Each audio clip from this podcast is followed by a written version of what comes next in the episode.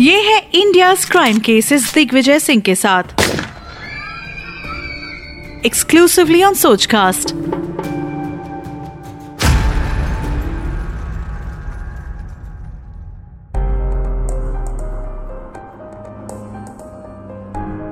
साजिशों का कोई चेहरा नहीं होता और हादसों पर किसी का पहरा नहीं होता।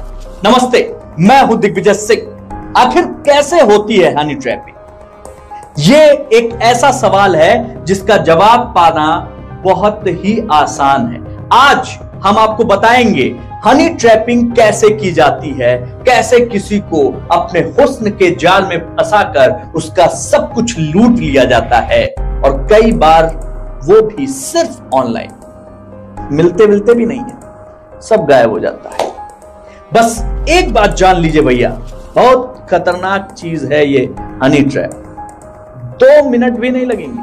और आपकी पूरी ज़िंदगी के 20 साल खड़ा समाज में बेजती होगी, पत्नी से कुटाई होगी, न बैठने की चारपाई होगी, न ओढ़ने के लिए रजाई होगी। खैर सब हंसने हंसाने की बातें हैं, वापस मुद्दे पर आते हैं। दुनिया के तमाम देश अपने दुश्मनों का, दुश्मन देशों का राज जानने के लिए नए नए हथकंडे अपनाते रहे।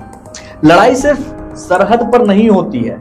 दुश्मन के घर में सेंध लगाकर अहम जानकारी जुटा लेना भी लड़ाई का अहम हिस्सा है। एक बार, बस एक बार दुश्मन देश से जुड़ा कोई अहम दस्तावेज़ या खुफिया जानकारी हाथ लग जाए, उसके बाद उसके खिलाफ रणनीति बनाना बेहद आसान हो जाता है। और ये काम एक महिला से बेहतर और कौन कर सकता पाकिस्तान की खुफिया एजेंसी आईएसआई भी इन दिनों भारत के खिलाफ इसी हथियार का इस्तेमाल कर रही है और वो भी खूब कर रही है। और इसी को कहा जाता है हनी ट्रैप कहते हैं कि इंसान की सबसे बड़ी सच्चाई उसकी पहचान होती है। मैं कौन हूँ? सबसे बड़ी सच्चाई। लेकिन हनी ट्रैप की असली पहचान कभी ज़ाहिर नहीं होती। हो भी नहीं सकती, क्योंकि यही उनका काम है। और हनी ट्रैप के मिशन पर निकली महिला दोस्ती की आड़ में न सिर्फ़ जानकारियाँ हासिल करती है, बल्कि कई बार अहम दस्तावेज़ भी हाथ अपने पकड़ लेती है। कई मामलों में महिला सिर्फ़ लच्छेदार बातों का सहारा लेती है और अपने शिकार को ब्लैकमेल भी करती है। अगर शिकार की कोई आपत्तिजनक तस्वीर या खास बातचीत की डिटेल उसके हाथ लग जाए या उसने की हो और उसने रिकॉर्ड कर लिया है तो भाई उसको जग ज़ाहिर करने के लिए धमकी भी देती है और पूरी तरीके से आपको फंसा लेती है। बदनाम होने के शक से वो डर, वो बंदा उस डर से अपने अंदर छिपे बड़े से बड़े राज को उगल देता है।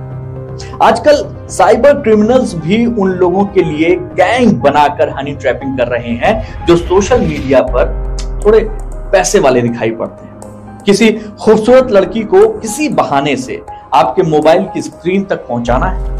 उसके बाद का काम वो लड़की पूरा करती है। तो हमें इससे बचने के लिए क्या करना चाहिए? सबसे ज़रूरी चीज़, किसी भी अनजान व्यक्ति, चाहे वो लड़की हो या लड़का अपने सोशल नेटवर्क में जोड़ने से पहले आप उसका बैकग्राउंड चेक कर लीजिए, वहीं चेक कर लीजिए। जब भी आपके पास अब फ्रेंड रिक्वेस्ट आती है तो ये मौका रहता है आपके पास। और ये तब ज़रूरी हो जाता है जब आप अपने देश के लिए काम कर रहे हैं।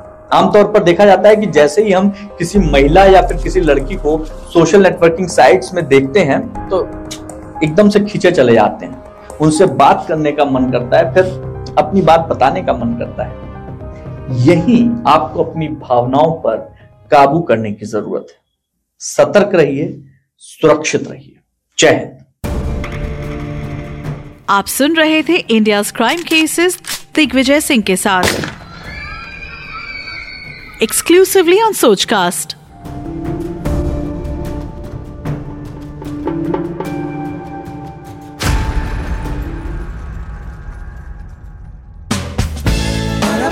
para, para.